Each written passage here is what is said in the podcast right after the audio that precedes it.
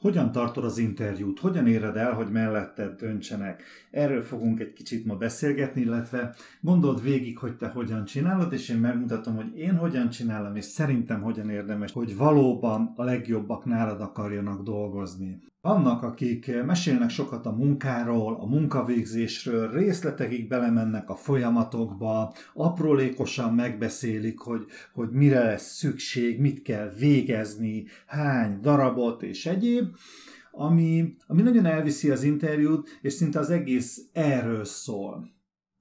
Van, aki a saját érzéseiről mesél, a nehézségekről, a problémákról, arról, hogy az előző munkatárs milyen hibákat követett el, milyen nehézségeken megy át a cég, mennyire rossz a piaci helyzet, milyen nehéz jó embereket találni. És probléma, probléma, probléma.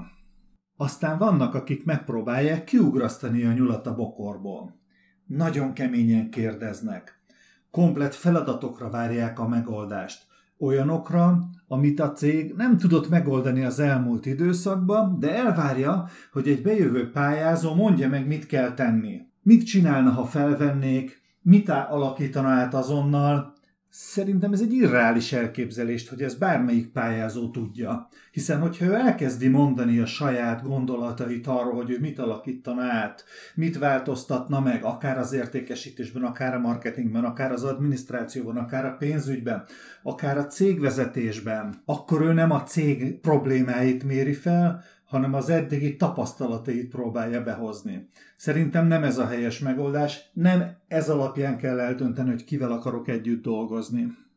Aztán vannak, akik stresszinterjút tartanak. Ne legyen nyámnyila az, aki ebben a pozícióban akar dolgozni. Nem tudom, én nem javaslom a stresszinterjút semmiképpen. Én azt láttam, hogy amikor elküldtünk egy pályázót, és mi sem tudtuk, hogy a cégvezető stressz interjút fog tartani, akkor a pályázók olyan szinten tűntek el, hogy még a mi telefonjainkat se vették fel, olyan szinten bekattantak a stressz interjútól. Lehet, hogy Amerikában ez nagy divat.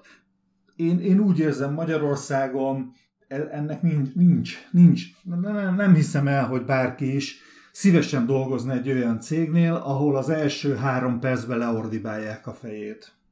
Aztán vannak, akik elmondják a tényeket, munkaidő, fizetés, elvárások, van-e kérdés, és ha nincs, akkor eldönti majd szimpátia alapján, hogy együtt dolgoznak vagy nem. De egyébként tudnám még sorolni, de majdnem minden esetben azt tapasztalom, hogy hiányzik két fontos dolog az interjúkból. Az érzelmi töltés kialakítása és a rendszeresség. Pályázóként a pályázó stílusától függnek az interjúk. És szélsőségesek időben is, mind hozban, mind a kérdésekben. Van, amikor 10 perc egy interjú, mert olyan a pályázó, keveset kérdez, röviden válaszol, de van, amikor több mint egy óra, mert olyan a pályázó. És nem egységesek a feltett kérdések sem. Ha egy olyan pályázó van, aki nagyon nyitott, akkor őtőle jóval többet kérdezünk. Ha nem olyan a pályázó, akkor pedig kevesebbet kérdezünk, illetve kérdez tőle, akiket én felmértem, mert hogy nálunk ez nem így működik, mert ez mindkettő szerintem nagyon nagy hiba. Éppen ezért az interjú forgatókönyvről és az érzelmi töltésről mesélek ma. Miért fontos, hogyan csináld meg, hogyan építsd fel, hogyan alakítsd ki az érzelmi töltést. Ez a mai epizód témája. Én Bánkuti József vagyok, cégfejlesztő és tréner. Cégvezetéssel, munkatárs kiválasztással, kezeléssel és cégelemzésekkel foglalkozunk.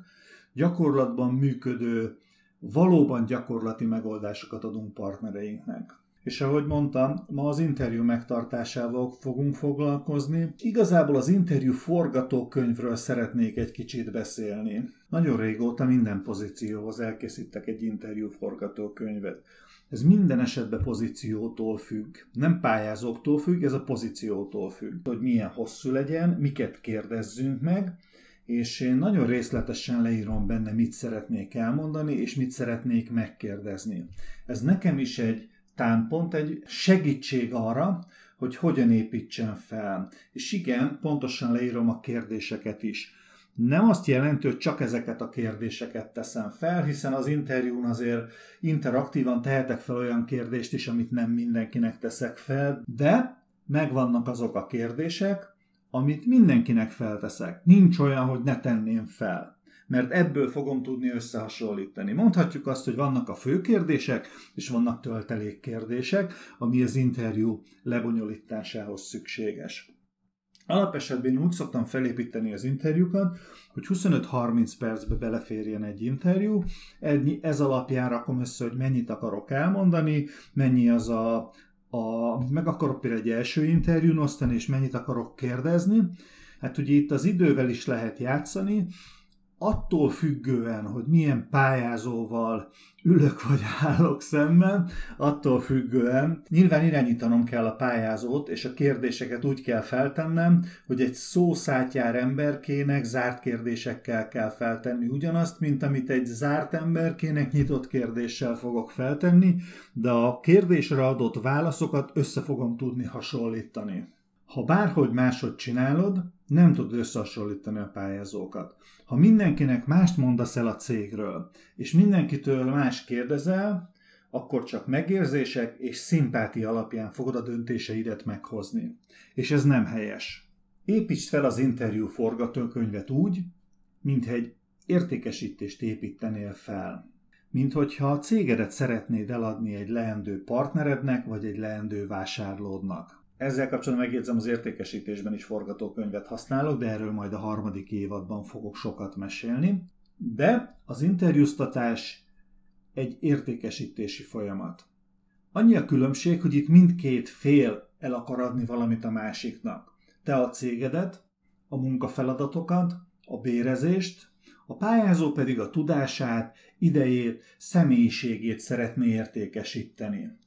Tehát jó kell felépítened, tudatosan kell bemutatni a cégedet, megmutatni a munkát, amit el fog végezni, vagy el kell végeznie, és meg kell őt ismerned, az ő preferenciáit, az ő elképzeléseit, az ő vágyait, az ő tudását, amit hozzá tud adni a te cégedhez, amivel, amivel többek lesztek, ha ő nálatok dolgozik. Ez az interjú leegyszerűsítve. Az elén a bevezetőben elmondtam pár példát arról, mi az, amit látok. Rendszeresen elmegyek partnerekhez, amikor segítséget kérnek, hogy miért nem tudnak jó munkatársakat felvenni, és igazából náluk látom ezeket, és ezek régen lehet, hogy működő módszerek voltak. Pár évvel ezelőtt ezek lehet, hogy működtek, sőt, akár lehet, hogy én is így csináltam a dolgokat, de most jelen pillanatban azt látom, hogy ez már nem működik. Tehát az a felsorolt három, négy vagy öt dolog nem működik. Ha hallgattad a régebbi epizódokat, akkor beszéltem arról több alkalommal is, kire van szükséged és kire nincs szükséged a cégedbe. Ki az, akit fel kell venni, és ki az, akivel nem szabad együtt dolgozni.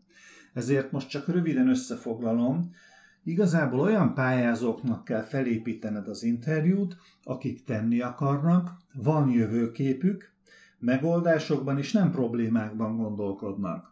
És hogyha a hirdetést is ennek megfelelően írtad meg, akkor zömében ilyenekkel is fogsz találkozni. Őket kell összehasonlítanod, és azt kell megnézned, hogy közülük ki az, akivel valóban együtt szeretnél dolgozni. Ki az a legjobb, aki leginkább megfelel a te képednek, a te elvárásodnak, azt, hogy kit gondolsz egyáltalán oda helyezni abba az adott pozícióba. Tehát nekik kell, meg, nekik kell tudnod megmutatni, hogy, hogy itt a helyük. Fontos, hogy ne beszélj könnyű munkáról, ne beszélj nyugalomról, mert az a célcsoport, akire neked szükséged van, ők nem ezt keresik. Sokkal inkább beszélj célokról, tervekről, lehetőségekről, kihívásokról, mert ezek azok a kulcsszavak, ezek azok a kulcsok, amik megfogják őket, és nem kérdés, hogy veled akarnak-e dolgozni, vagy veled akarnak-e tartani. Ha motoszkál a fejedben, hogy ez mintha az érzelmeknől szólna, akkor jól gondolod. Az adatok nem érzelmeket építenek. Azok csak megerősítik a döntést.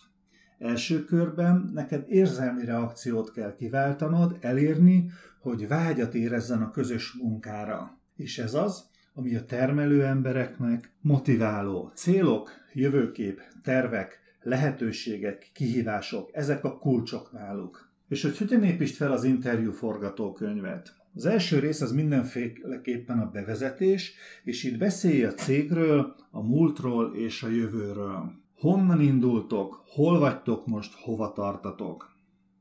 A második rész a pályázóról szól, mit szeretne, mik a vágyai, milyen tudása van, milyen tapasztalata van, mi a motivációja, mi a motivációs szintje, mi az, ami miatt szeret dolgozni, és mi az, ami visszatartja esetleg a munkáról. A második részben ezt meg kell tudnod.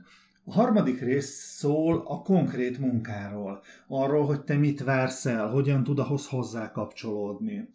Itt is igazából az érzelmekkel kapcsolatosan kell beszélni, de itt azért már mondhatsz adatokat is természetesen, hiszen azt mondtam, hogy az érzelmeket azt meg kell erősíteni. Az első részben beszéltél és felépítetted egy kicsit az érzelmi tartalmat, a második részben a pályázót megismertette, a harmadik részben pedig adatokat adsz neki, hogy el tudja dönteni, hogy ezt ő szívesen csinálná-e, illetve el tudja képzelni magát egyáltalán ebben a munkakörben. És a negyedik rész a lezárás is nagyon fontos, az, hogy hogyan tovább. Egyrészt ne hozz azonnal döntést, ne mondd azt azonnal a második vagy az első interjú, hogy csapjunk egymás kezébe, neki is meg kell, hogy érlelődjön a fejébe, hogy igen, én itt szeretnék dolgozni, kell egyeztetni a családjával, és így tovább, és így tovább, de a lényeg, hogy ne hozz azonnal döntést. Azt viszont mindenképpen mondd el, hogy mikor fogod meghozni a döntésedet. Ez ne legyen túl hosszú idő, pár napon belül hozd meg a döntést, pár napon belül tájékoztasd őt, és ha lehet, mondd is el neki pontosan, hogy ezen a héten, pénteken, délután keresni fogom. Hogy miért? Mert ha már értékesítésről beszélünk, akkor versenyt futsz. Versenyt futsz a pályatársakkal, versenyt futsz a konkurenciával, versenyt futsz azokkal, akik szintén feladtak egy hirdetést, és nagy valószínűséggel a pályázók nem csak a te hirdetésedre jelentkeztek, hanem ezen kívül számos hirdetése, és egy jó pályázó nagyon kelendő. Mások is szeretnék, ha náluk dolgozna. Ha jól építetted fel az interjú motivációs részét, akkor bizonyos ideig biztosan várni fog rád. De ez nem a végtelen. És nem egy bizonytalan valamikori értesíteni fogjuk ígéret. Tehát a lezárásnál mondd meg pontosan, mikor fogod értesíteni. Összefoglalva a mai epizódot, jó kell felépítened az interjút, el kell érned, hogy vágyjon arra, hogy nálad dolgozzon, és ebben a munkakörben dolgozhasson. Képesnek kell lenned összehasonlítani a pályázókat, és ezt akkor tudod megtenni, ha egységesek a fő kérdéseid, és megvannak a pontos elvárásaid a pályázókkal szemben. Egyébként, ha érdekel ez a témakör, és szeretnél többet tanulni róla, akkor van egy munkatárs kiválasztás specialista képzésünk, ahol, ahol pontosan erről szól. Mindent megmutatok, a teljes folyamat felépítését, részleteit, apró kis építő kockáit, amik ha passzolnak, akkor sikeres lesz, és a, az egész kiválasztásod sikeres lesz, és a legjobbakat tudod felvenni, és velük dolgozni. Ez az egész egy egység, nem csak a kiválasztásról szól egyébként. Ez onnan szól, hogy nem csak az interjút kell jól megtartani, hanem a hirdetést jól megfogalmazni, és aztán amikor felvettél valakit, akkor őt jól beilleszteni a csapatodba, de erről szól a munkatárs kiválasztás specialista képzés. Tudnod kell, hogy mi a cégfejlesztésnél hiszünk benned. Hisszük, hogy megérdemelsz egy nyereséges céget, tenni akaró, elkötelezett munkatársakkal. De ezért neked is tenned kell, Vedd fel velünk a kapcsolatot, és megmutatjuk, hogyan érheted el gyorsan, tudatos, következetes munkával. Kövess bennünket, kérdezhetsz a Facebook csatornánkon is, de most a podcast leírásába teszek egy linket, 30 perces ingyenes online konzultációt foglalhatsz, élj ezzel a lehetőséggel. Szép napot kívánok! A következő epizódban elmondom, hogy mi az a három kérdést, amit kötelező feltenned minden interjún.